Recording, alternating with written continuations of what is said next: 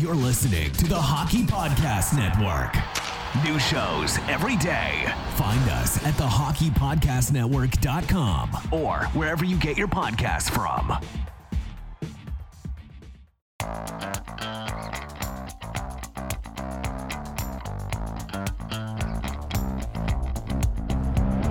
Have you always wanted to hear the hockey stories told from the press box?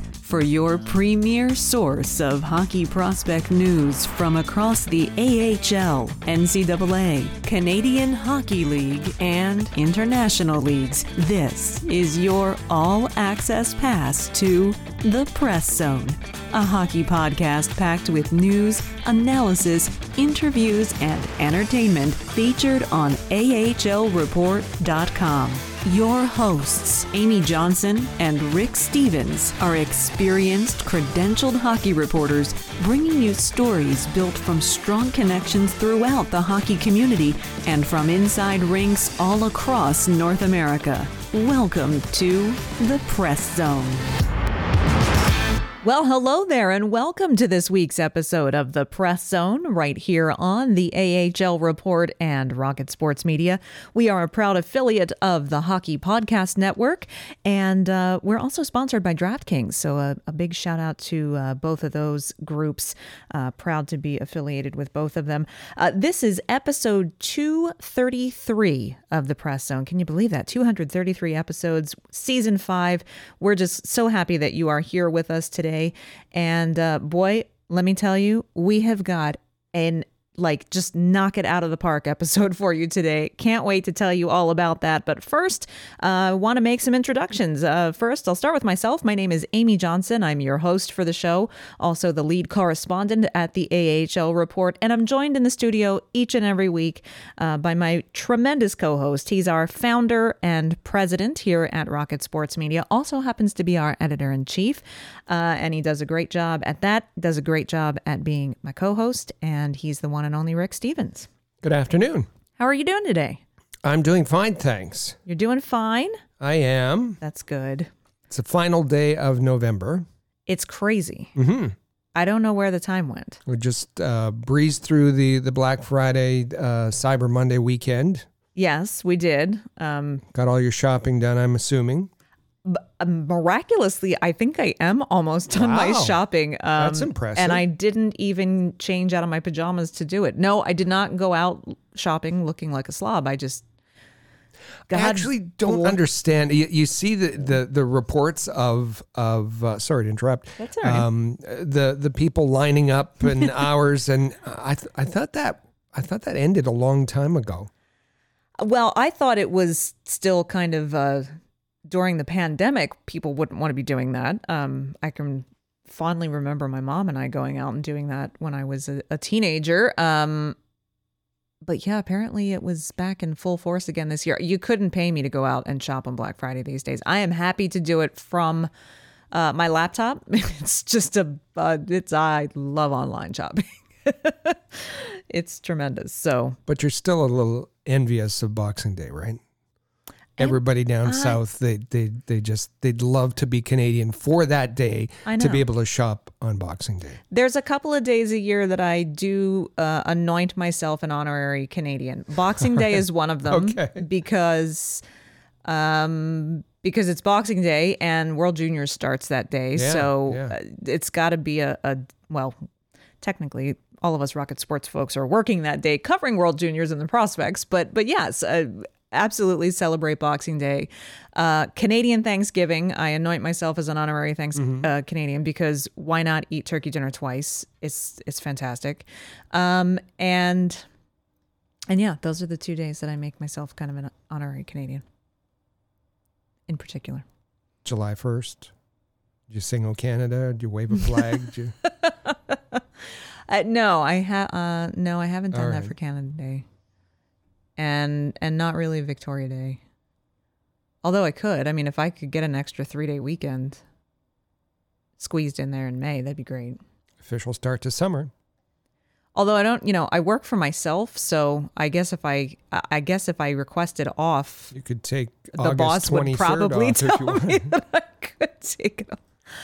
anyway, I digress. Uh, we have a great show lined up for folks today.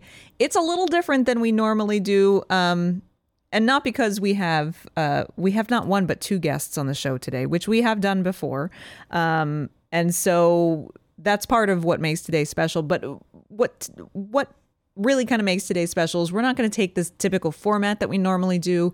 We're not going to go line by line through uh, the Laval Rocket and the Lehigh Valley Phantoms this week, um, simply because there are two great guests that we have on the show with us today that we want to make time for. And uh, in case you've been living under a rock, uh, Montreal Canadiens have been turned upside down uh, this past weekend. So here's what we're going to do we're going to encourage you to go to ahlreport.com. You'll find all of our Laval Rocket recaps there um, for last week. Gets you all up to speed on how the Rocket did last week. Here's a here's a spoiler alert.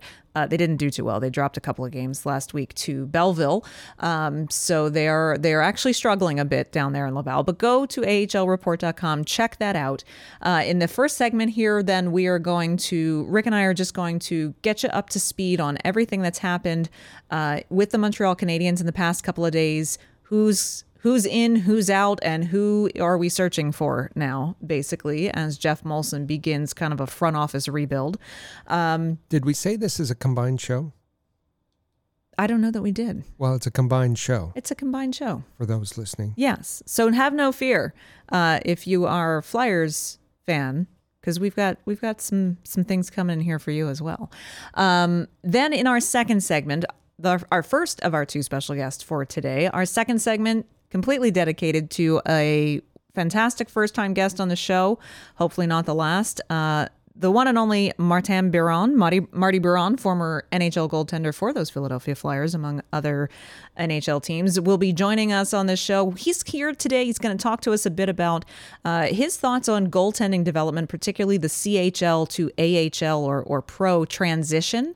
Uh, he's going to talk a bit about Cayden Primeau. He's going to talk a bit about Carter Hart, uh, and we might get his opinion on some things going on uh, in in the Habs front office right now as well. So a fantastic interview with Marty Biron coming up in the second segment, and then in the third segment, our dear friend Patrick Williams is back for another edition of the AHL Hot Stove, uh, and I have a feeling on the agenda with Patrick today is going to be, uh, unfortunately, the very kind of scary, rapid snowballing of AHL and NHL team postponements and game postponements that's happening. Uh, we're going to kind of break all that down and and take an assessment because it's it's kind of starting to run like wildfire in the A, in the AHL.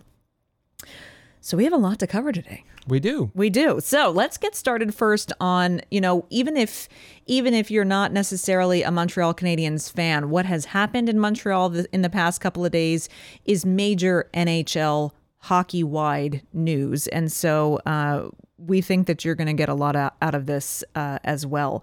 In fact, I saw a lot of uh, Flyers fans talking um, about what Geoff Molson is doing, talking about, you know, Molson saying the team, the organization needs a fresh start. I, I've seen a lot of Flyers fans reacting like, Dave Scott, uh, could you do something like this, please? Like, I, it's time to pull the trigger and, and, do an overhaul. So maybe we'll be having another show about that at some point this season. Uh, but for today, we're going to talk about um, the start of a new era for the Montreal Canadiens. Um, I guess, Rick, first, just the facts as we know it. We saw rumblings happening on Saturday night as Elliotte Friedman uh, made it known that um, the Habs had received permission to speak to Jeff Gorton, uh, and that it was all indications were that he would be coming to the Montreal Canadiens in some sort of um, hockey ops, you know, overseeing the hockey operations uh, role. That was then officially announced on Sunday in the same breath as mentioning that Marc Bergevin, Trevor Timmins, and Paul Wilson had been relieved of their duties effective immediately. Should also backtrack first. Uh, before that happened as well, Scott Mellanby resigned over the weekend from his position. That was a, another early indicator that things were about to start shaking up. Uh, so, Rick, we've Scott Mellanby out uh, by his own doing, by his on his own accord. Sort of. Uh, sort of, yeah. um, Jeff Gorton in and Bergevin, Timmins, and Paul Wilson uh, out of the front office. It was a lot in 24 hours, 48 hours. Yeah, it, yeah, an awful lot. It's a lot. so if we go back 10 days, that's apparently when this started, when um, Jeff Gorton's name was brought to the attention of owner Geoff Molson. Um, Molson said he had no idea um, uh, who he was, what he, you know, any of his background. Um, did a bit of research. Um, Geoff Molson traveled to New York City to meet with uh, Jeff Gorton. Geoff Molson reached out to Gary Bettman, of all people, to get his uh, take. Thanks, and uh, yeah, he was um, uh, quite impressed. And uh, so then, as you said, it started coming out that Jeff Gorton had received permission, uh, or the Canadiens had received permission from uh, the New York Rangers. Uh, Jeff Gorton, formerly uh, the the general manager of the New York Rangers. Um, and and really quite a surprise when he was uh, turfed because he had done uh, quite a good job. He had lots of experience going back almost thirty years Yeah. with the Bruins and the Rangers. Um, and lately, we've seen him on uh, uh, doing a broad, in a broadcasting analyst kind of role. Right. Um, but obviously, the kind of guy who wants to get back uh, in uh, hockey operations. And so he's going to be uh, the Canadiens' brand new executive vice president of hockey operations. Um, and uh, that that news came out uh, on Sunday. Um, it was uh, apparently uh, under consideration for some role as well was Scott Mellanby. Um, Scott Mellanby was actually recommended, or or Marc Bergevin's choice uh, to, uh, to to to take his place. Uh, Scott Mellanby talked to Molson on on a number of occasions. Uh, he was promised uh, a promotion, whether that be uh, general manager or or this new uh, hockey operations position at some point. Um, Geoff Molson had a change of heart and uh, then told, uh, gave the news to um, Scott Mellanby that he wasn't um, going to be considered he anymore as for an upgrade, and so uh, Scott Mellanby felt um, he had to leave the organization, understandably. Um, and then on Sunday, it was with um, Marc Bergevin. It was announced, as you said, that Trevor Timmins, um, also as an assistant general manager, uh, like Scott um, uh, Mellanby was, uh, in charge of am- amateur scouting. Um, he was uh, shown the door, as was a, a real curious one. Uh, I don't know. There, there was uh, some of the, the media folks were talking about this. When have you ever seen um, a head of communications uh, tossed at the same time a general manager? Uh, and that was Paul Wilson. Obviously, Paul Wilson, a ton of experience in uh, in Quebec in the corporate world, and then with with uh, the Canadiens. Um, he was shown the door, and um, uh, actually, he was driving on the way back from Florida um, when he got the call from Geoff Molson. Um, like Marc Bergevin, he had been recently diagnosed with a case of COVID, uh, wasn't able to board a plane, so rented a car and was in the car driving back to Montreal when he got the news. Well, and as uh, Jeff Molson then met with the media on on Monday morning uh, for about an hour and and made sure that he let every yes he did confirm that uh, Marc Bergevin's COVID was over on Sunday. Uh, Completely, Apparently, yeah. there's just a cutoff date Yeah, for it's a when switch you turn off and on. It's it's done now, um, and that he did wait uh, until Marc Bergevin was healthy again uh, before he informed him that he would no longer be employed uh, by the Montreal Canadiens. So it was quite a whirlwind of a weekend. The game, uh, all of this coming out Saturday night while the Canadiens are, are playing a game, and it seemed like the game was just irrelevant at that point when when everyone realized things are happening, and you everyone waited with bated breath by their phones on Sunday. You knew you knew something was coming on Sunday, and sure enough, it was. Uh, now Jeff Gorton is slated to. He was in Western Canada over the weekend, so he's not slated to first appear uh, in Montreal until Wednesday this week. Uh, he's he's uh, allegedly going to be reporting to the Brossard practice facility on Wednesday, and will likely meet with the media for for the first time on Friday. Uh, so if anyone thought that the Canadiens would get a, a, a bump in motivation, that didn't happen. They dropped their game against um, uh, last night against uh, Vancouver. Uh, Vancouver. Thank you. Totally went out of my head. Um, dropped their game against Vancouver last night, two to one, uh, and um, it's. Uh, it's a fresh start. It's, a fresh start. That's so Geoff Molson Jeff kept Molson. saying that. Yeah. Um, it's a fresh start, except Geoff Molson's not going to relinquish his role as president. And as much as he tried to say over and over and over again that he's not involved with any hockey decisions in Montreal. Well, we know that's not true. Which we know is complete just hogwash. Um, it also means that that's not going to change. So he's going to continue to have his own influence, however much he wants to admit that he influences his GM and, and Jeff Gorton now. So he, his claim was that um, if he had realized, in hindsight, if he had realized really how in in the Montreal market how much of a burden it is to be the GM of the Montreal Canadiens that 5 years ago he would have added a secondary role like this new executive VP of hockey ops position uh, then to help alleviate some of the burden for Marc Bergevin then um, so he really he's he's he's going with a two like a, a tandem approach really. Um, Jeff Gorton will be there to to oversee the hockey operations department.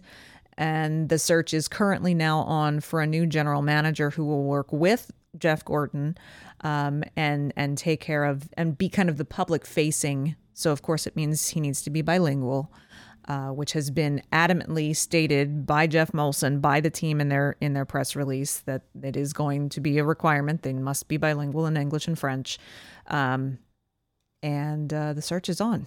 And of course, that leaves all the speculation wildly flying around as to who that's going to be.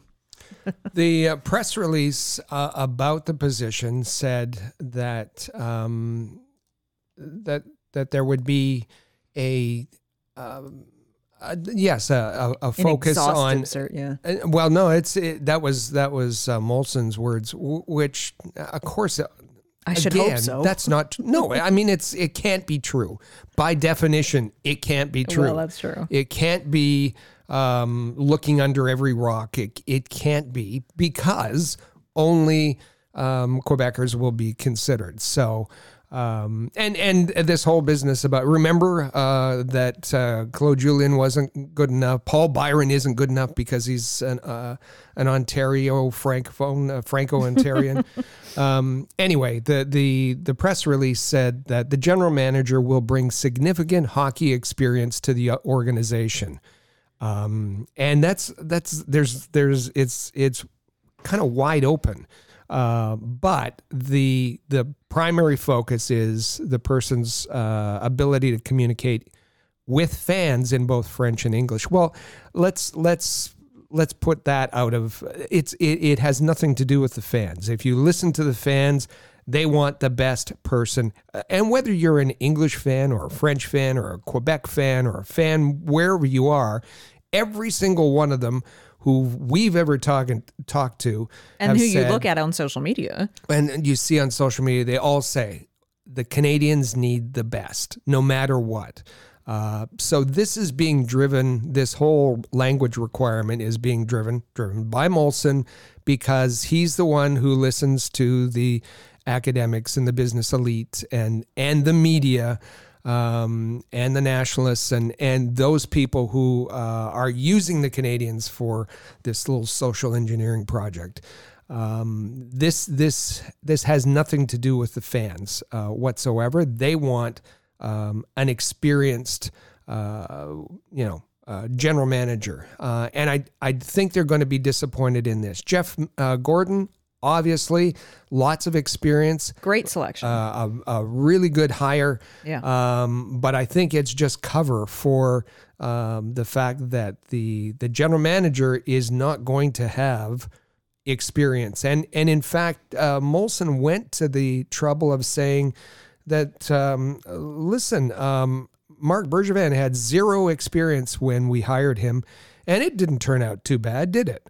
he did a um, great job. So, uh, and then as you said, he went on to say he would have hired uh, um, if he knew what he knew knows now. He would have hired. That, that just isn't true because um, time after time after time, um, Geoff Molson was asked every time he, he had a press conference. When are you going to hire a president of hockey operations? And he said the Montreal Canadiens don't like that structure, don't need that structure.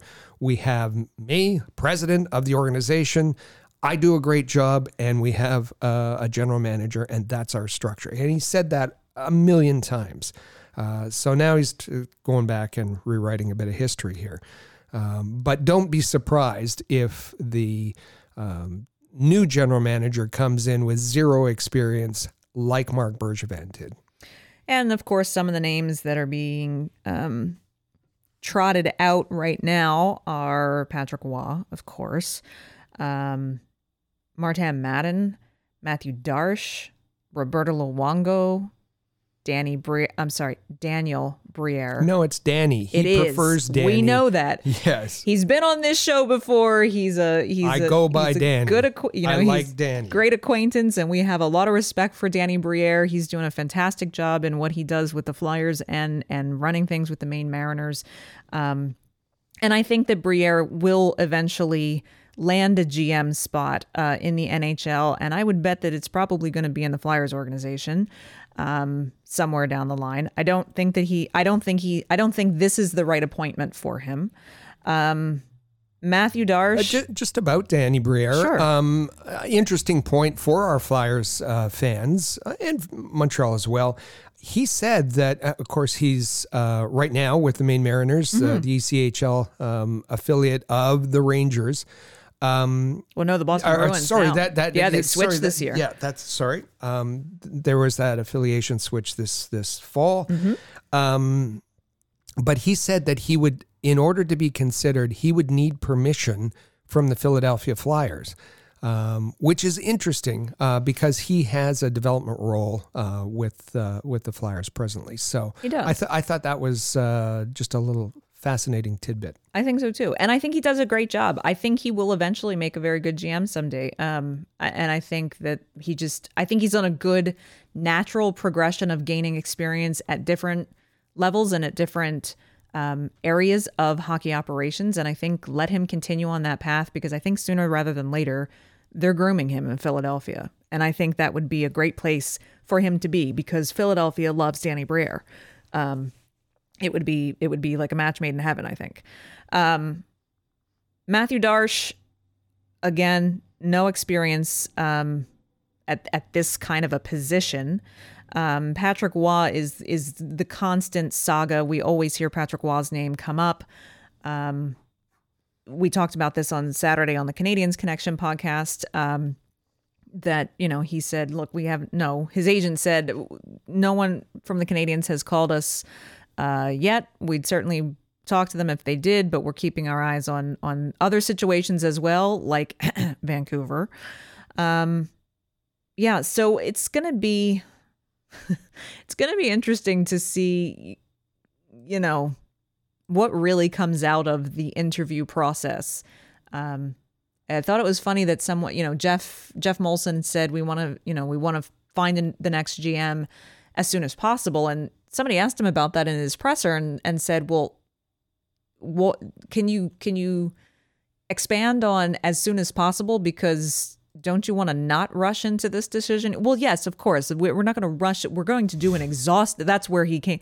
We're going to do an exhaustive search, but we want to get someone in the position as soon as possible. Well, okay, Yeah, he contradicted himself. he did. Um, it's um, it's a shame to see. I, I don't think Scott. Mel- I said this on Twitter on Saturday. Scott Mellanby won't be out of a job for very long. He's going to get snapped up in a heartbeat.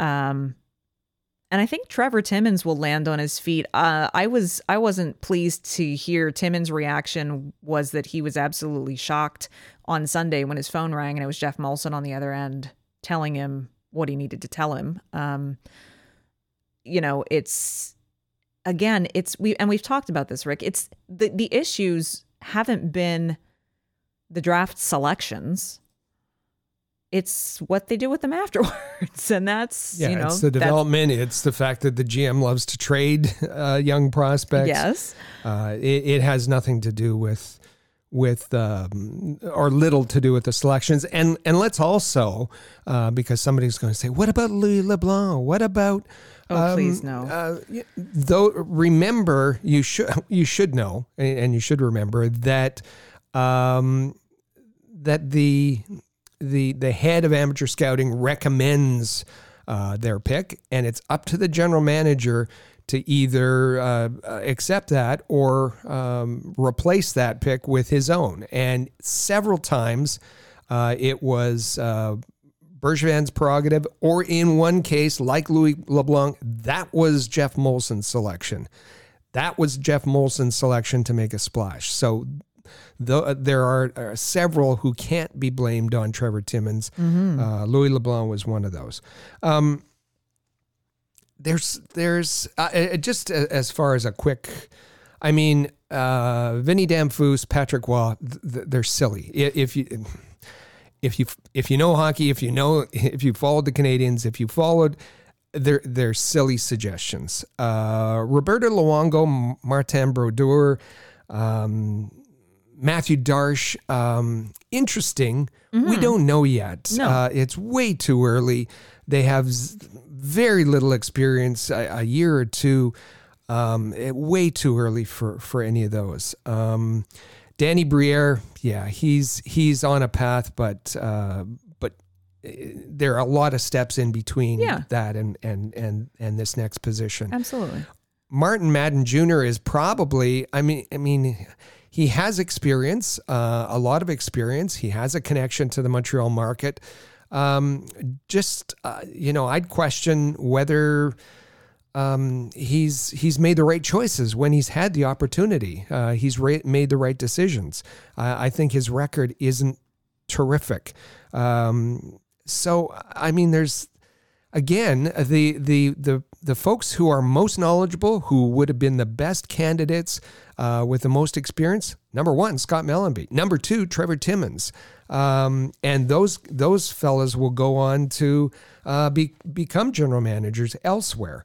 Uh, I think the thing that that the Canadiens are are the Canadiens in a better position. There's a lot of talent. Marc Bergevin, I don't think he did very well with what he was given. Uh, but he surrounded himself with some amazing hockey minds, mm-hmm. uh, and not, now they're all gone. Uh, Rick Dudley, yeah, Shane Churla, yeah, Larry Carriere, uh-huh. um, Scott Mellanby, uh, Trevor Timmins. Um, all of those are out of the organization. That's that's a lot of hockey knowledge there. That's that's gone. Um, and I'm I'm worried a, a little bit about um, um, Geoff Molson said that uh, now the the draft uh, is in the hands of Marty Lapointe and um, Eric Crawford, uh, who's a, a, pro scouting guy. Um, so uh, a little bit concerned about that, but uh, they're going to have to make. Uh, there, there's going to be some token um, kind of appointments, but they really need to replace some of this this organizational knowledge that they've lost. Absolutely. And that's where that's really where like I, I agree with you. You know, you, you ran down that list of names. You know, I would I wouldn't have a problem with a Mathieu Darche, a Roberto Luongo, a, a Martin Brodeur, a Danny Briere in another few years after they've after they've gained more experience. Um, but in this market for Montreal, I, I, I think all any of those four could have the potential to do good work at the GM level. Um, but we don't, it, it, they're a big question mark right now, particularly in a market that is under so much scrutiny 24 7, like Montreal is. And with an organization that, as you say, just had a major exodus of hockey experience, uh, well known, long time, long term, respected hockey minds. Um, And so you really need to I mean, yes, Jeff Gorton is coming in and he's he's a good stabilizing experience driven hire. Um, but you need a lot more of that in that front office to right the ship and and make a solid plan for what's going to happen and I'm not even talking about this year. I'm talking about next year and the year after that. What is it going to look like? Um, you need to have you need to have people who who have done the job or something similar, have been very close to it, um, and so we'll see.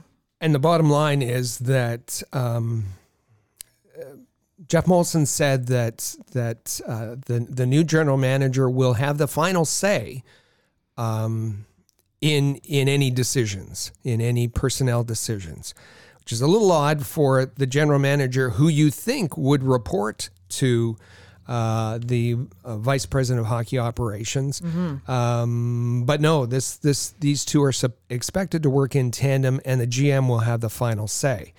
Um, I guess they couldn't, you know, it would would have been a bad look for the francophone to be reporting to the the anglophone. I guess I don't know uh, that that's the optics that they want to avoid here. Uh, but the real problem is that Geoff Molson, as he says, said, uh, all of these changes will have nothing to do with my role as president. That he will remain in that role, and that's been the biggest problem. Mainly because, well, one, uh, there, there's there's not a lot of knowledge, hockey knowledge there. Number two is that uh, he is so focused on everything other than winning. Uh, in his press conference, there were, he didn't say anything about this. We're focused on on being the best. We're going to make decisions based on merit. We're striving for excellence. We want to win a championship. We we he didn't even mention well he did mention Stanley Cups but he got it wrong. He didn't know how many Stanley Cups yeah, the Montreal Canadiens have. He made a misspoke a, there, a slip there. Yeah. But there was there was none of that conver- none of that uh, goal setting about uh, about being the best, about striving for excellence, making decisions on merit. And I think that's the the problem when you it's hard to win a championship. It's it really is. hard to win a Stanley Cup and it's even harder when you've got so many other priorities uh, that you're trying to squeeze in, whether it be language, whether it be diversity, whether it be other things uh, that you, that the priority is is taking away from your pursuit of a Stanley Cup. It's you know it's you hear fans clamoring over and over and over again. Just just put the tools in place for this team to win a championship again.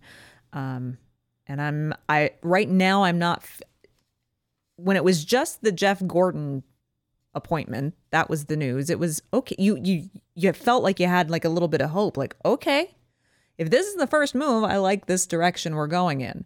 Not feeling quite as hopeful since uh, Molson's press conference, but um, I think it's going to be fascinating to watch how this all unfolds. Development is certainly going to need to be a key moving forward. It's been the one thing that the Canadiens and we have, I mean, we sound like a broken record. We talk about it all the time. Development has been the failure for this organization for years. Um, it is going to be one of Bergevin's unfortunate parts of his legacy that development did not flourish under his tenure with the Montreal Canadiens at all. Um, and we're actually that's we're going to talk about that a bit with uh, Marty Biron coming up in the next segment. Uh, he's got some great insight and perspective on that as well. Um, you know, it's uh, it's an important and vital part of any NHL franchise. Uh, you can't you can't build a championship team if you don't have a solid pool of de- of well developed prospects uh, to to to pull from in your depth. Um, and so there's a lot on the plate ahead. Not, you know, Dom Ducharme, if he stays or if he doesn't, when the new regime comes in, just needs to focus on getting the guys that he's got on the roster through the rest of the season and and focus on hopefully giving the younger guys uh, more opportunities to just learn this season. Um, aside from that, this season is a wash. Um, outside of that, it's it's going to be needing to focus on on how to to get things back in shape for the draft and for next season and begin a real development overhaul. We'll see if that happens. Mm-hmm. Just a reminder uh, if you do want any Laval Rocket uh, AHL game recaps, go to ahlreport.com. We're going to take a quick break. You're going to hear from our sponsor, and we're very excited because on the other side of this break, as we mentioned, we will be joined and happy to welcome to the show for the first time former NHL goaltender and current Buffalo Sabres studio analyst, Marty Biron. He'll be here to talk about the Habs, goaltending, development, and prospects, and a lot more. So don't go anywhere. We'll be back right after this. Football fans, I'm sure we all love an action packed, high scoring NFL game, but with the latest no brainer from DraftKings Sportsbook, an official sports betting partner of the NFL, you'll be a winner once a single point is scored. New customers who bet just $1 on any team to score can win $100 in free bets. It's that simple. Everyone can play for huge cash prizes all season long with DraftKings daily fantasy sports contests. DraftKings is giving all new customers a free shot at millions of dollars in total prizes with their first deposit. Download the DraftKings Sportsbook app now. Use promo code THPN, bet $1 on any team to score, and you win $100 in free bets. If they score, you score with promo code THPN this week at DraftKings Sportsbook, an official sports betting partner of the NFL. Must be 21 or older, New Jersey, Indiana, or Pennsylvania only. New customers only. Minimum $5 deposit and $1 wager required. One per customer. Restrictions apply. See DraftKings.com slash sportsbook for details. Gambling problem? Call 1-800-GAMBLER.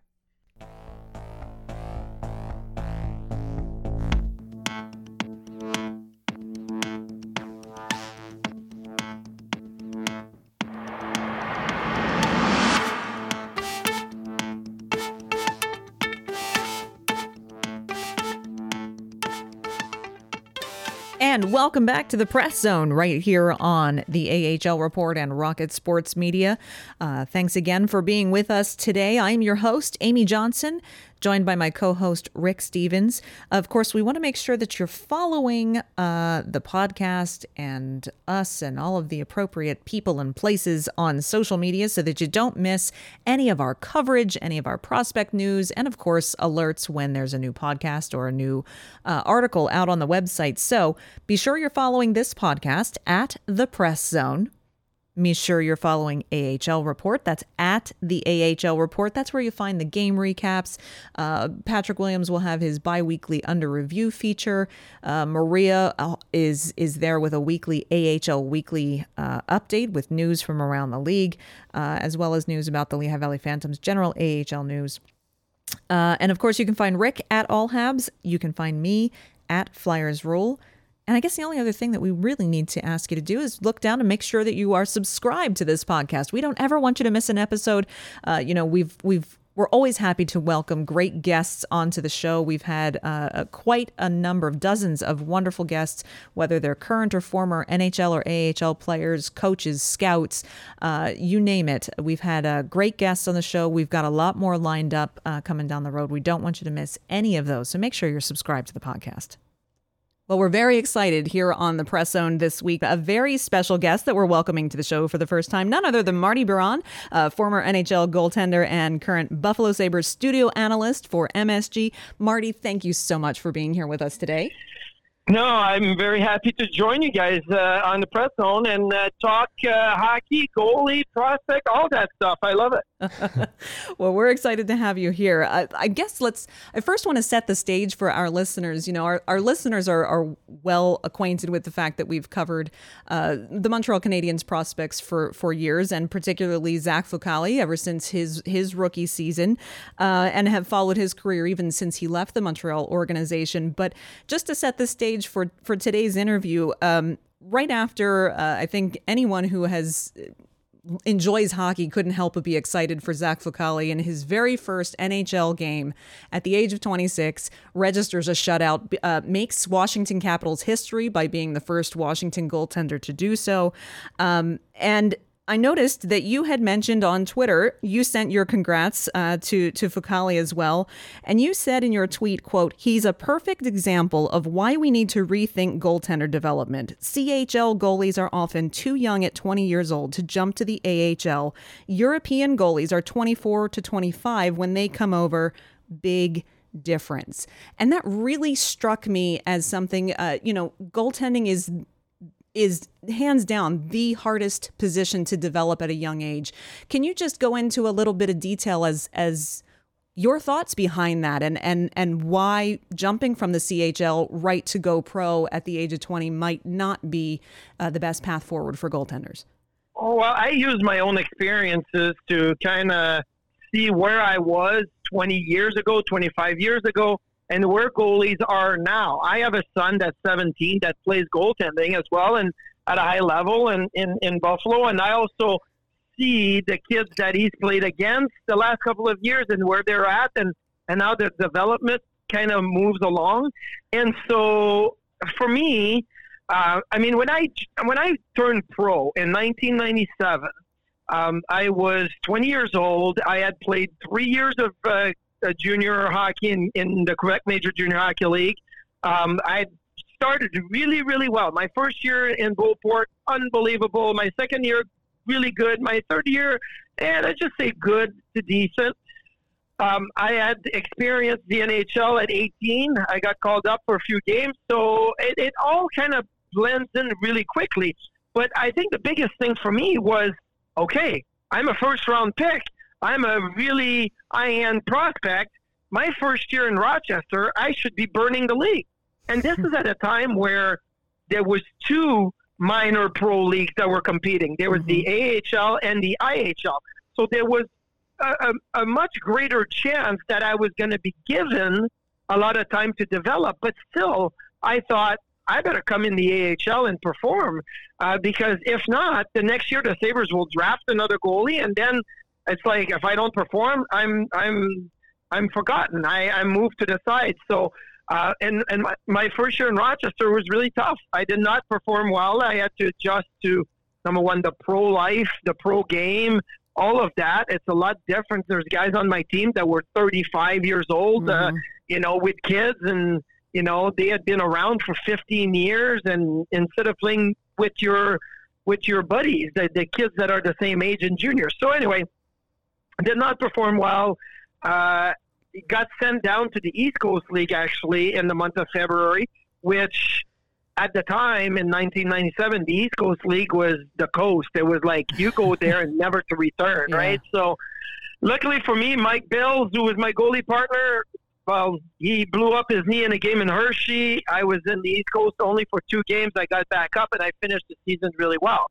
So then the Sabres kind of were patient with me and gave me the opportunity in my second year to really continue my development. And Mitch Korn, who was our goalie coach at the time, and then Jim Corsi, really spent a lot of time with me to help me uh, get the, the better of everything I had to offer at the American Hockey League level. But now I find it that if goalies get, you know, they're 20 coming out of the CHL, they get to the AHL. If in their first year they don't perform well and if they struggle and it's hard, it's really hard in your first year, then they push you aside and somebody else comes in and and that's not fair. I, I, I you know, and I know there's a lot of writing on general managers and, and all of that to, to produce players and to develop players, but I really think that with goaltenders, um, there should be a, a separate department uh, to to develop goaltenders and to see what's the best road for them.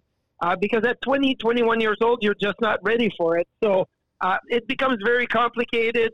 I don't have all the answers, but I do know that they're now producing goalies in Europe, in Russia, in Sweden, in Finland. Uh, like you know, it's a factory over there. So there's got to be something that they're doing, allowing these young goaltenders to develop uh, playing pro, but taking their time, and then they don't come over until they're 25, 26. And that's, that to me is the biggest difference why we see more European goalies uh, in the NHL than we do CHL goalies now because they have a different development path. So um, I wonder if you can talk about the the mental aspect of, of goaltending that, that is probably the most immature part of of, of a young goaltender's uh, tool belt.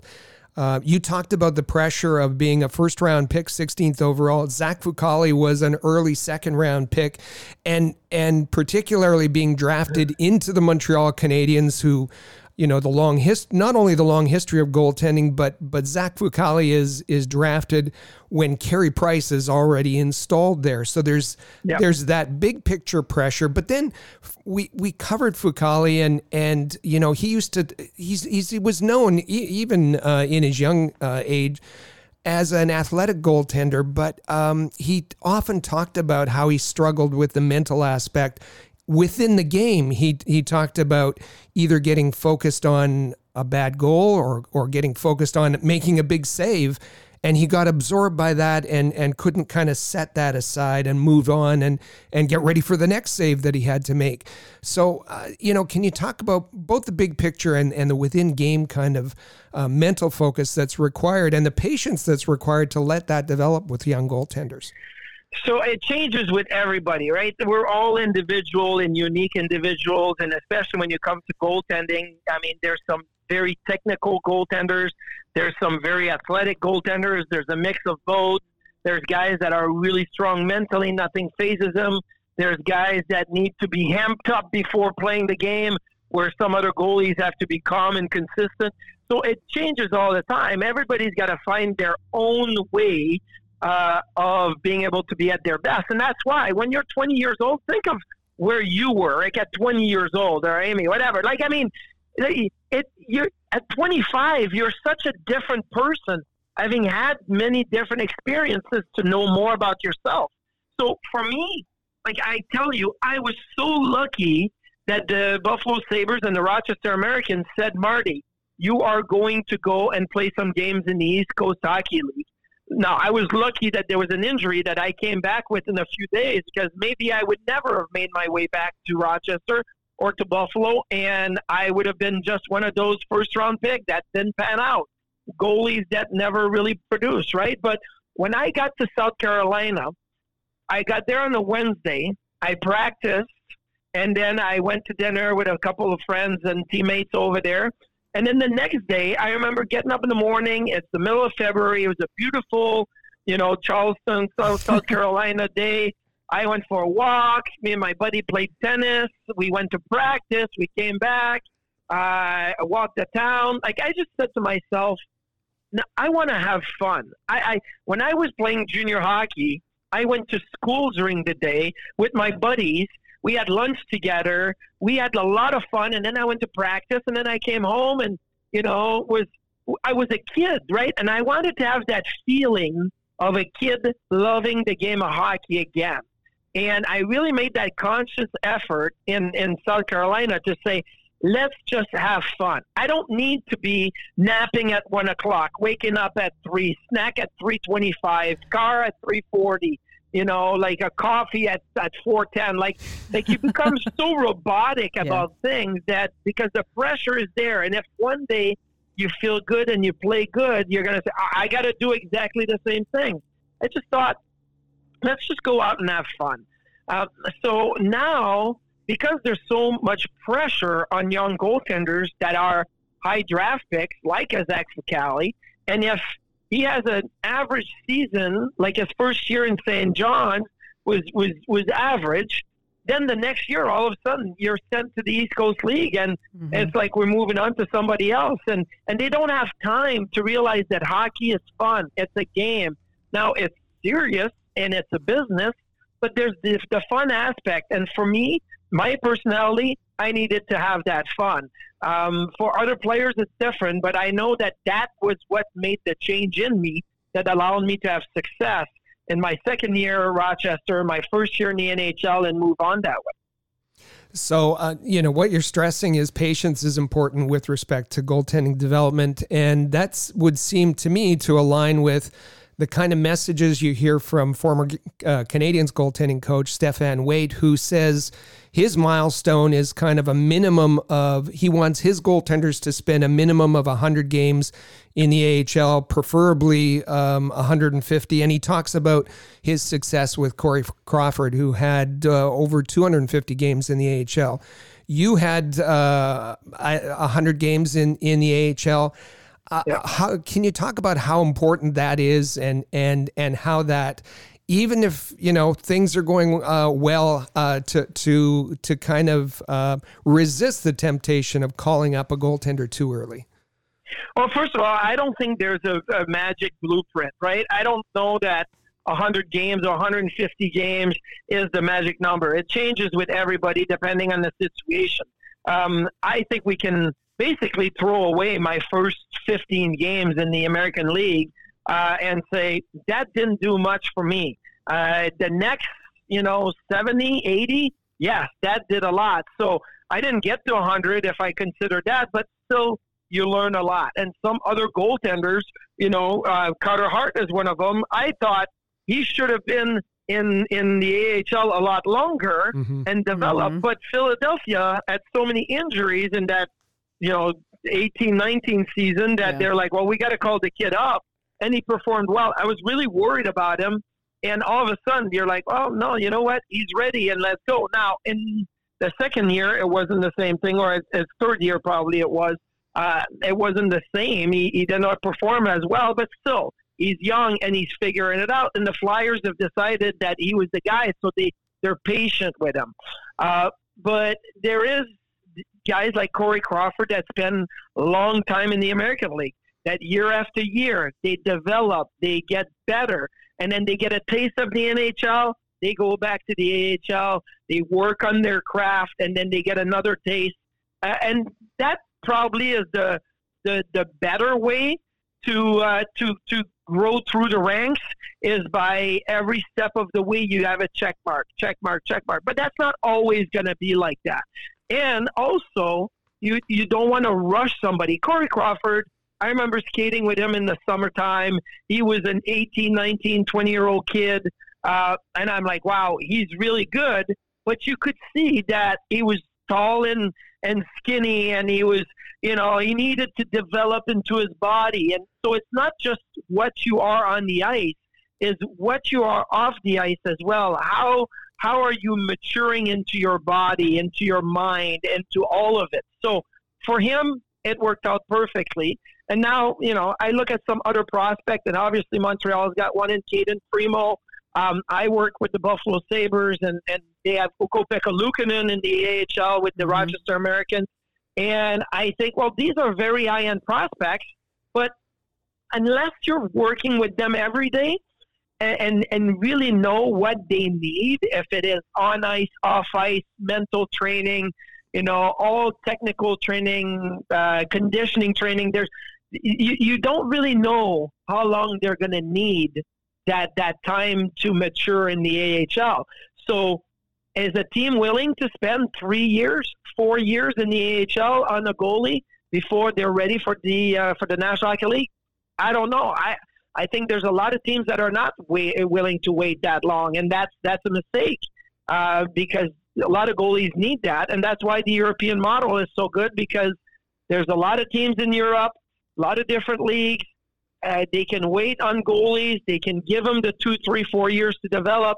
And then all of a sudden, they're not the same goalie at 24 that they were at 20 years old. And, you know, NHL clubs are benefiting from that you mentioned uh, Cayden Primeau with the Montreal Canadiens, and he's he's another one that you know we saw we saw what unfortunately the the the early path for Zach Fucale when he was in the Montreal organization, and now you have Cayden Primeau come in, um, and and has basically been declared in uh, what is well known to be a high pressure market in Montreal, uh, and is basically declared as kind of the heir apparent to Carey Price at some point down the line.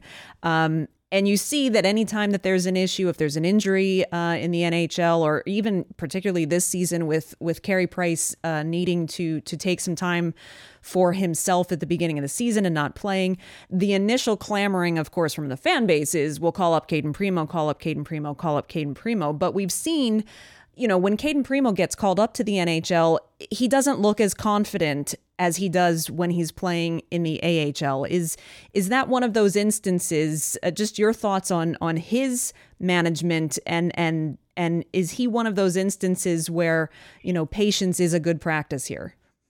Uh, yeah, absolutely. So the one thing, like when I mentioned Carter Hart earlier, my big issue when guys get called up too early is they start cheating and they start getting bad habits.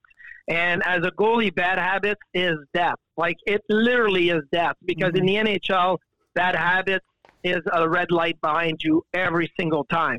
Um, so my worries, like when I watch Cayden Primeau, and I don't get to watch a lot of his games in Laval. Like I'll pick up the highlights and see him make saves and um, see you know some clips of him uh, through you know some scouting websites or whatnot. Um, I think that when he's in the American League, he's very structured and he plays mm-hmm. his game. And then all of a sudden he gets to the NHL and there's a lot of, of scrambling. There's a lot of reaching. There's a lot of, and then after a while, it starts to, to be cheating in his game. Um, so until you see that cheating starting to disappear at the NHL level, I, I don't think you can consider somebody ready. Somebody ready is somebody that's coming in and they play the same game at the NHL level that they do at the AHL level. Igor Shesterkin mm-hmm. is that guy. Like he came in to Hartford, farm team of the New York Rangers. He burned the AHL. Um, but again, you're like, okay, well, what is that going to translate to when he all of a sudden moves on to the Rangers at the NHL level, and it was the exact same game, uh, you know, and that's good. There's there's certain guys that it may take a little longer. Jake Oettinger is a guy that I watch in Dallas, and all of a sudden, there's times where you say, ah, you know, a little cheat here, there, uh, but but most often I'm like, well, he's playing the same game in Dallas that he is um, in the AHL. So there's a guy that's ready. Mm-hmm. So yes, if Cayden Primeau and the, the the normal reaction from everybody would be, well, they need a goalie. Call up the you know the the prospect. Let's give him some NHL action. I think it's great, but it's great to for only one reason is to evaluate where that prospect is, and then you can go and work on the adjustment that you need to make at the AHL level. Uh, but again, I look at Cayden Primeau right now, and and listen, I followed his career for a long time because I know his you know uh, his uncle Wayne and his dad Keith and and all of that, and I knew Cayden was a goalie back when he was playing in Philadelphia youth hockey. Mm-hmm. Um, so I've kept an eye on him. Uh, but he's he's talented. Oh my gosh, is he ever talented? He's got the size. He's got all the skills now is just trying to put it all together to perform at the NHL level. And that's where goalie development doesn't stop after you're drafted. It doesn't stop after you're out of juniors or out of college. It continues. And it's even more important when you turn pro to continue the goalie development pattern um, that you, you set yourself on uh, because you're definitely not ready. You're, you're, probably not ready until you're you're retiring because there's always something to develop and work on. This is all such great insight, and, and we could talk about goaltender development all afternoon. But while we have you, I just want to switch gears a little bit. Um, on Sunday, the Montreal Canadiens announced the appointment of Jeff Gorton as their yep. new executive VP of hockey operations. Um, your your career paths actually overlapped uh, when Jeff Gorton was the assistant GM in the New York Rangers. I wonder if you can uh, give us uh, a few words about Jeff Gorton. Uh, well, Jeff Gorton is a really, really, really good hockey person. Um, a lot of developing uh, development in his background, right? He was as an assistant GM uh, with the Rangers. He, you know, he oversaw with Jim Schoenfeld, a lot of the uh, uh, the Hartford Wolfpack development, and the, the, the really had that scouting eye, and Jeff Gorton has that scouting eye as well. So, which is something that's been missing in Montreal. Let's not, not fool ourselves. Like Marc Bergevin did a great job with the Montreal Canadiens over the last ten years. He's made some really great trades that turned out like to be very beneficial to the Canadiens.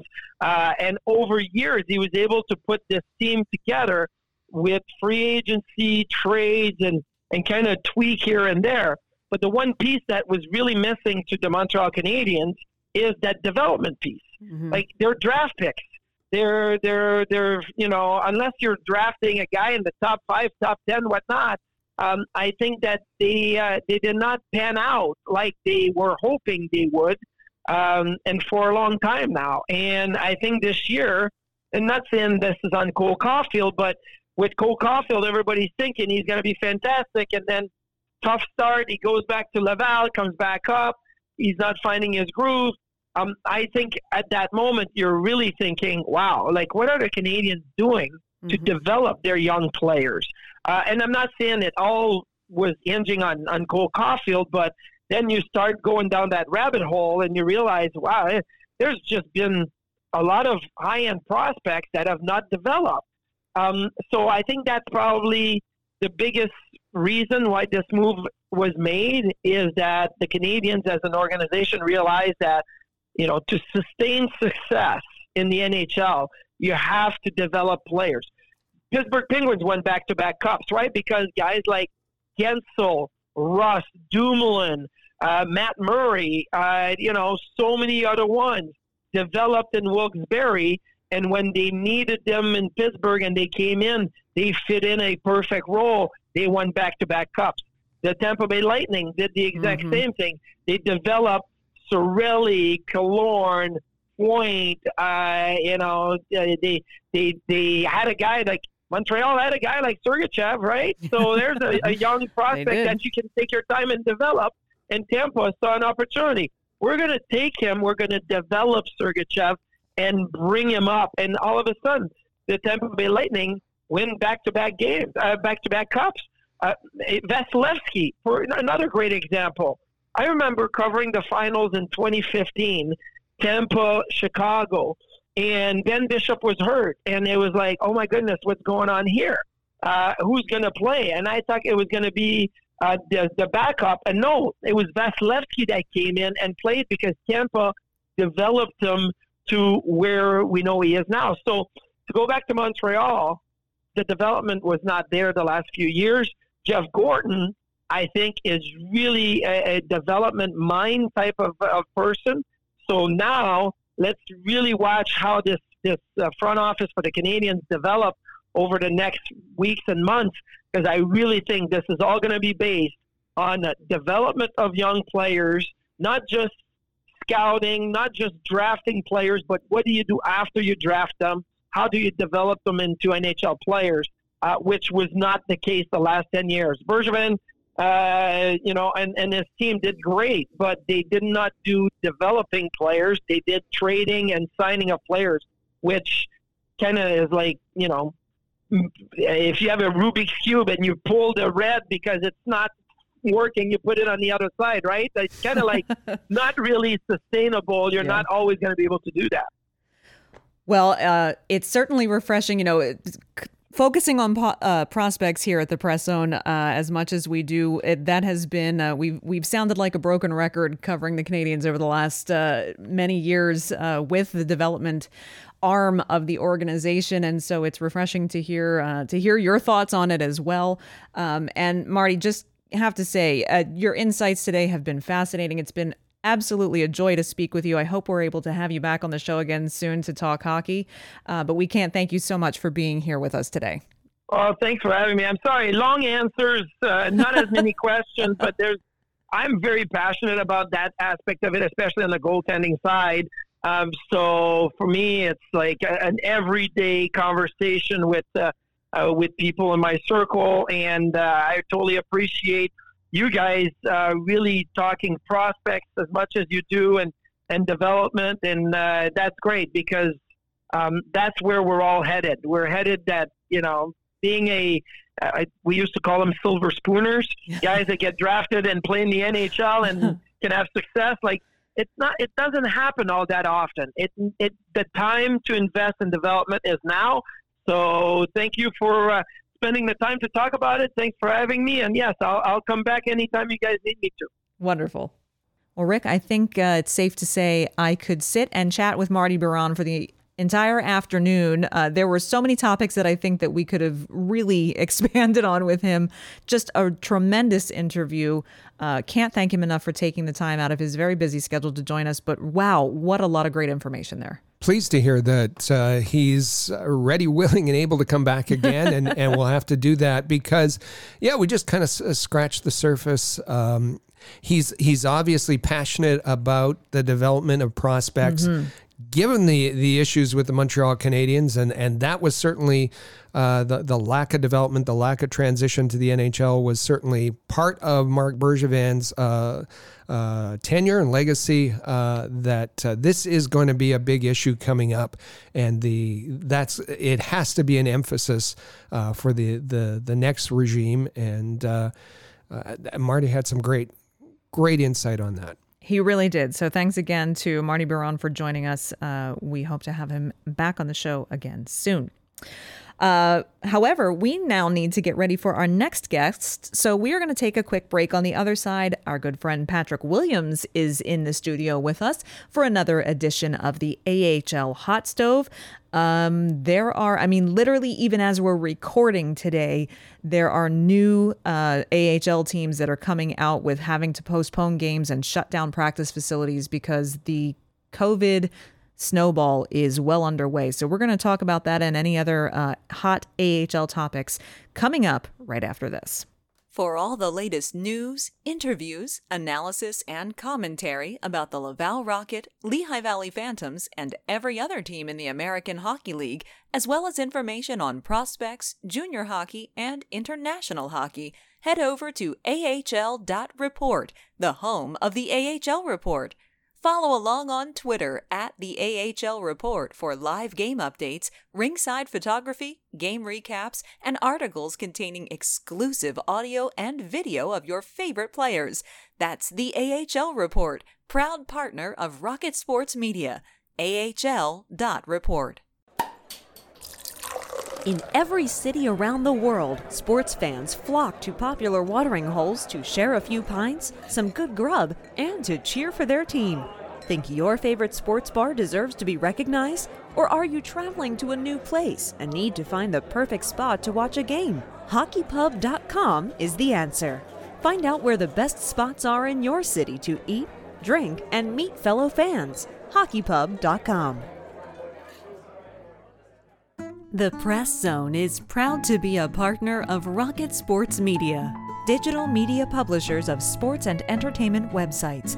In addition to building a worldwide network of sports fans, the team at RSM is also dedicated to mobilizing the sports community in ways that make a difference in the lives of others. Giving back to the community bridges the gap between team affiliations. It's something any fan can support.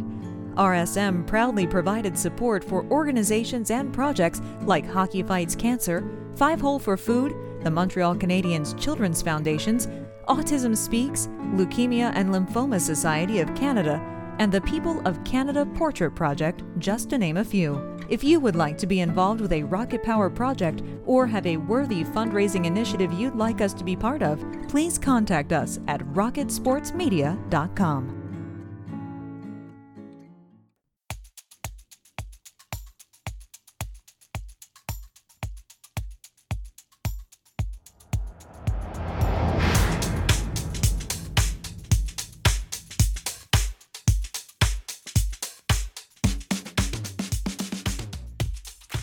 And welcome back to the Press Zone right here on the AHL Report and Rocket Sports Media.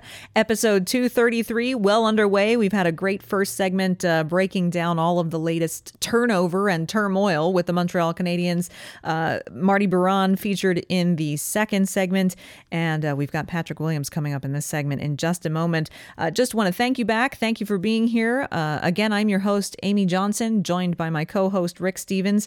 And once again, just remember to give us a follow follow on social media on Twitter. You can find us at the Press Zone or at the AHL Report. Those are the two best places to go and make sure you're following. And of course, just make sure you're subscribed to the Press Zone. We don't ever want you to miss an episode. Well, we've mentioned it a couple of times, and the time has arrived. It is AHL hot stove time here on the Press Zone. Uh, so happy to welcome Patrick Williams back to the show uh, with with Rick and myself. Patrick, thanks for being here. It's uh, it's uh, has it been two weeks already? But it, at the same time, it seems like it's been so long. yes, it's been two weeks, and yes, it feels like a long time. Well, we're glad to have you back on the show today. If anyone missed uh, Patrick's under review article on the AHL Report website, ahlreport.com, be sure to go check that out from last week. Uh, it was a great look at some of the surprises, good and bad, uh, coming out of, of the AHL so far this season, and uh, some really interesting storylines to follow there. So be sure to check that out, Patrick. It was another great edition of, of Under Review. Um, well, thank you.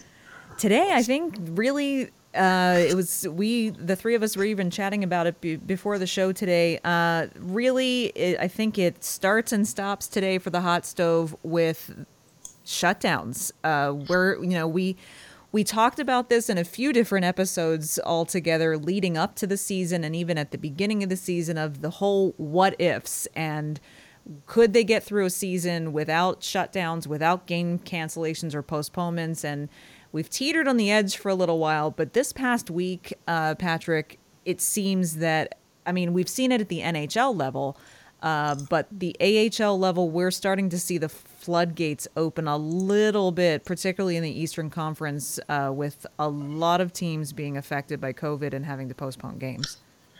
Yeah, I mean, earlier on in the season, around the, the end of October, um, San Jose Barracuda had you know a little bit of a brush fire with this. Um, the Sharks at the same time were going through it, and you know, two of them being in the same city, sharing a training facility, uh, it wasn't, I guess, so surprising that it crossed over to the AHL club. Uh, but then in November, when Ottawa was going through their situation, I mean, Belleville managed to avoid that. Um, and uh, they certainly were hit hard by by call ups, but in terms of actual you know cases, uh, they didn't have anything to deal with. Uh, but now here we are, the end of November.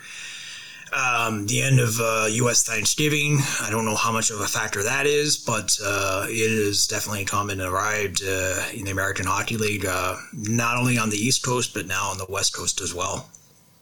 So we're seeing teams like Hershey, like Providence, uh, Lehigh Valley has had a player go into COVID protocol. Uh, Bridgeport, I believe. We now today we hear that that it's the Condors. Um, you know, between both of you, Patrick and Rick, uh, whichever one of you would want to would want to tackle this first. I mean, has have we have we just gotten I don't know, fortunate that we've made it just about to December before this started to be an issue? Or was this kind of like the writing on the wall that this was inevitably going to start to happen?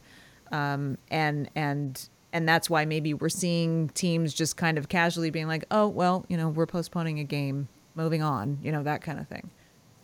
Well, I, I think we don't know. And that's maybe part of the scary part of it is that um, we don't uh, as Patrick said, maybe it relates to to Thanksgiving. Maybe it's it's just folks kind of uh, relaxing on on the protocols. Maybe it's you know a whole number of things. Uh, the the the vaccines weakening, the efficacy of the vaccines.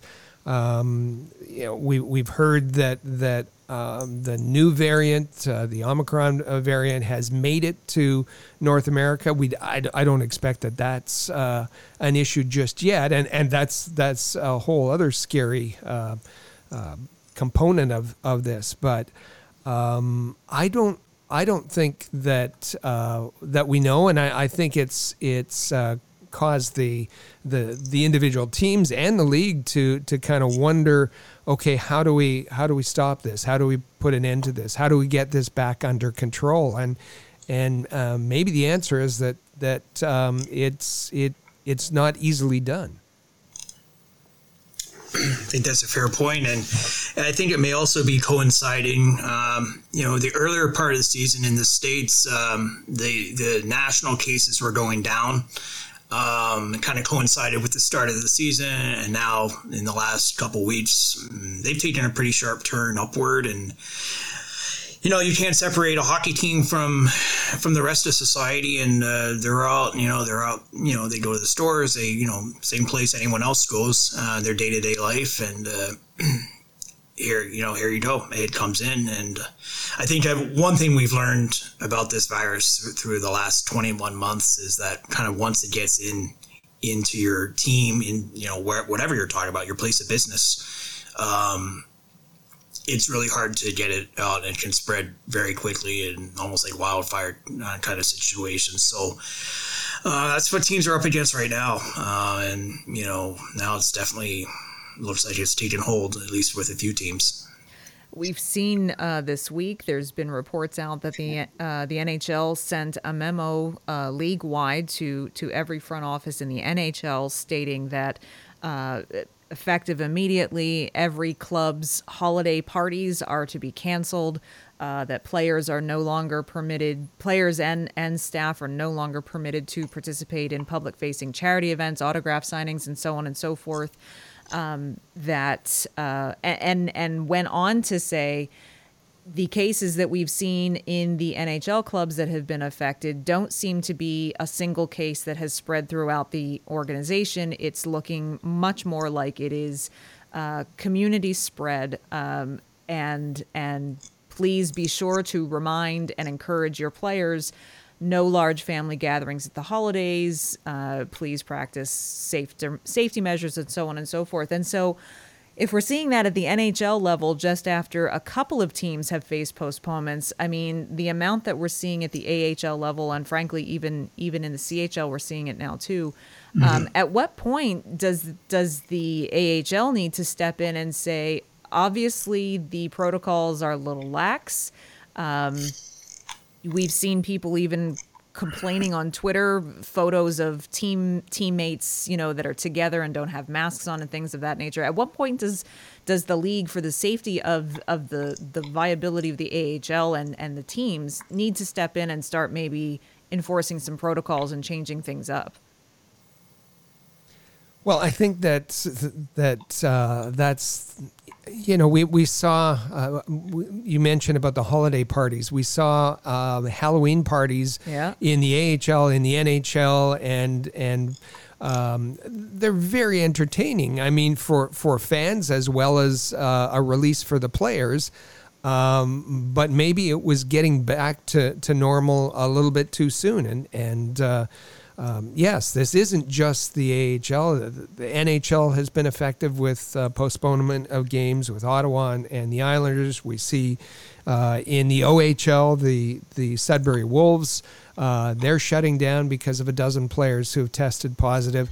Um, you know this this is and and and it's kind of um, there's there's a couple of things in motion here, and and we see that that teams um, they they want to deal with with this as as as the league getting back to normal. We see attendance numbers struggling uh, at the NHL and and AHL um, levels, and and um, you know the franchises wanting to to start rebuilding the coffers, but uh, this is this is getting to a point that's scary because there's that there's that new variant that uh, may have a an even more devastating impact uh, than Delta has so far.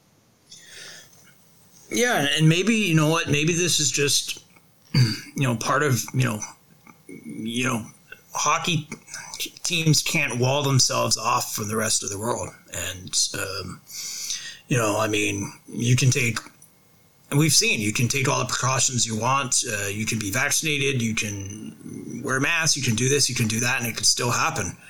And I think that's the scary part about all this is that you know there's not a whole lot more left to be done. I guess um, in terms of uh, you know what you're currently doing um, as far as protocols and you know safety measures. So um, and then to say nothing of this new variant, which uh, kind of, you know, I think hit everyone like a ton of bricks this past weekend uh, coming out. And, you know, it's, we've all, I guess, sort of gotten accustomed to, to Delta and the, obviously the original uh, version of the virus, but now you got another one and now it's supposedly more contagious and possibly more dangerous. So, Yeah, it just seems like there's one thing after another uh, with this thing for the last 21 months. And, um, you know, I guess what I, I feel like is last April, maybe or so, you sort of felt like, all right, things were turning the corner. You had the vaccine already on the way and uh, starting to take effect. And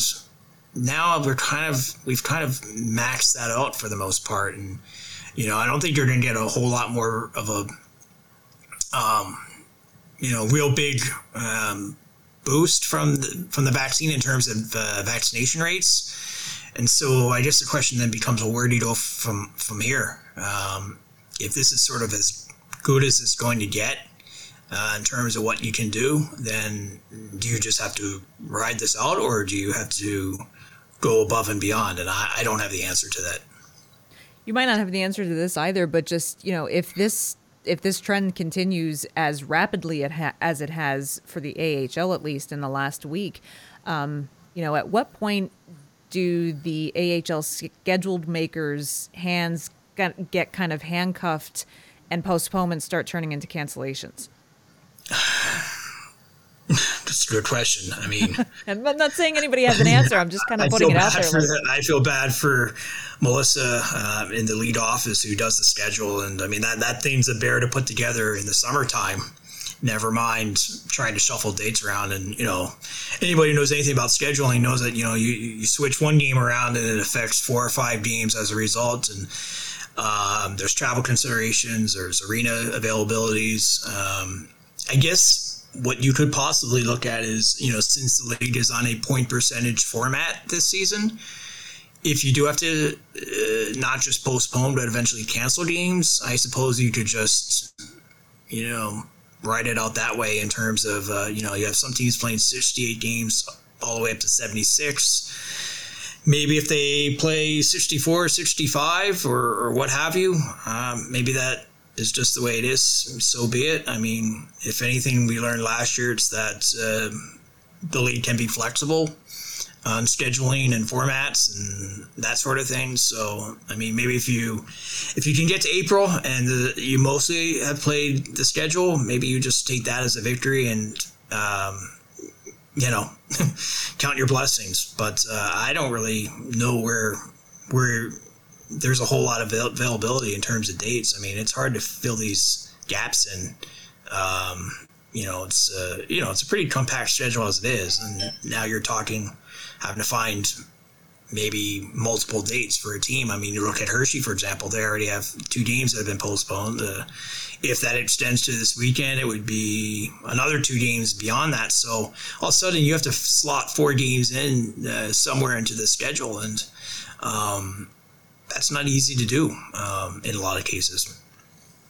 Well, uh, getting to April, as you said, is is uh, is the goal. But uh, there's some big events that are coming uh, between now and then, particularly over the holiday season in in different leagues. And and uh, there's the the World Junior uh, event that everybody looks forward to. Is that going to go ahead? There's that built-in gap in the NHL schedule for the Olympic uh, uh, Winter Olympic Games. Uh, are t- uh, is the NHL going to be able to attend that? There's All Star events. There's um, all of those kinds of things are are I'm I'm guessing that all of the leagues are looking at their special events right now, in addition to their uh, the games that they have to make up and and wondering what they can go ahead with and what they can't. What I thought. Yeah. No, go, sorry. Go ahead. No, no, you go. Thank you. I, no, I was just going to say uh, what I found was interesting.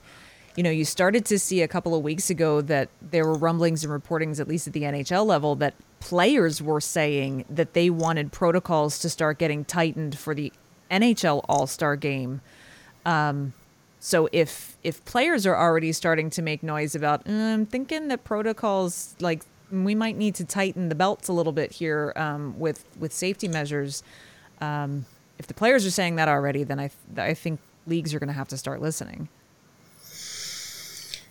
Yeah, I, I think uh, you know um, this is going to be a case where you have to adapt uh, on the fly. Mm-hmm. That was certainly the case last season. I mean, it was almost constant adaptation and um, postponements and uh, rescheduling and uh, you know tightening up protocols at some point. point, and so I, I would say anything's probably on the table at this point in terms of uh, what you can do, and um, that includes tightening up uh, things even further. Um, you know, players. I, I think the one silver lining is players have been through that already, so it wouldn't be such a shock to the system, and you know they kind of know how to handle that. So I guess that would be uh, one of the blessings in this because um, you know at least that adaptability uh, isn't a major concern. Well, I think it's. Uh, I feel like we've said this uh, about a dozen times, uh, even since August, that it's going to be very fluid. Um, and I and you're right. I think it's going to change constantly. Uh, it's a little scary where it's at right now. Um, mm-hmm. Not just not just for um, you know from the business perspective, but the amount of hockey players, both at the NHL, AHL, CHL level, the amount of hockey players that are coming down with with COVID nineteen cases um, for a league that is ninety nine point nine percent vaccinated uh, is a little frightening. Uh, I you know I'm I'm concerned about long term health for for athletes um, and short term health. I mean, for that matter. Mm. So we will definitely keep an eye on this. Let's keep our fingers crossed that uh, that maybe the postponements, the little flurry of it that we're seeing right now in the AHL, that maybe that uh, comes back down as as quickly as it seems to have spiked up.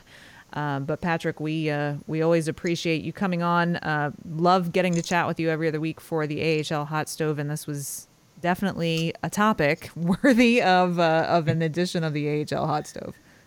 Yes, thank you. And I guess we'll all stay tuned and hope for the best. That's all you can do these days, it seems like.